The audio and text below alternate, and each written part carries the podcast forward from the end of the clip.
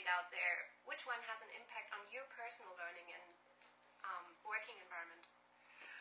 Oh, well, they, they all do. Um, I'm really interested in, in um, I mean, I, have I've been heavily involved in sort of the, the blogging space, so the concept of the personal web, which, which is actually, to be honest, one of the more vaguer topics. It was, it was actually pretty difficult to work with this year.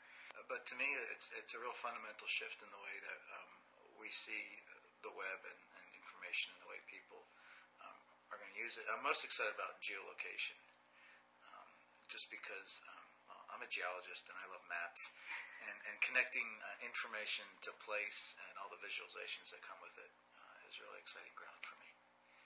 You know, I always I always end up with favorites. I spend so much time with each of the topics that I get to know them really well, and uh, I have to agree about the personal web. That one was hard to get our arms around this year.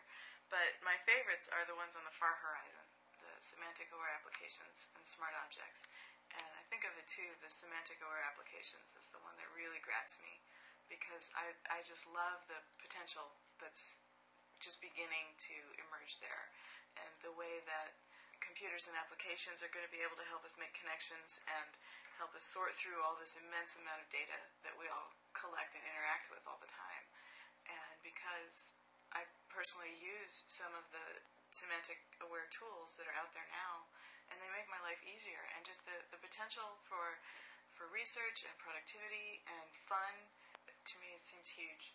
Semantic web has been around the concept for a long time, but um, it just feels like there's this rising buzz. Like I had the same kind of sense last year about cloud computing when it was just kind of being talked about in, in some of the, the journals and online uh, tech papers. And semantic is going to see a, a, big spike of interest. Some of the web services that are out there that are really starting to um, to tap into the, the potential um, to um, look at large amounts of data and, and pull out meaning and relationship. So, did you did you get a greeting card by Tim Berners-Lee? No, no, no, no.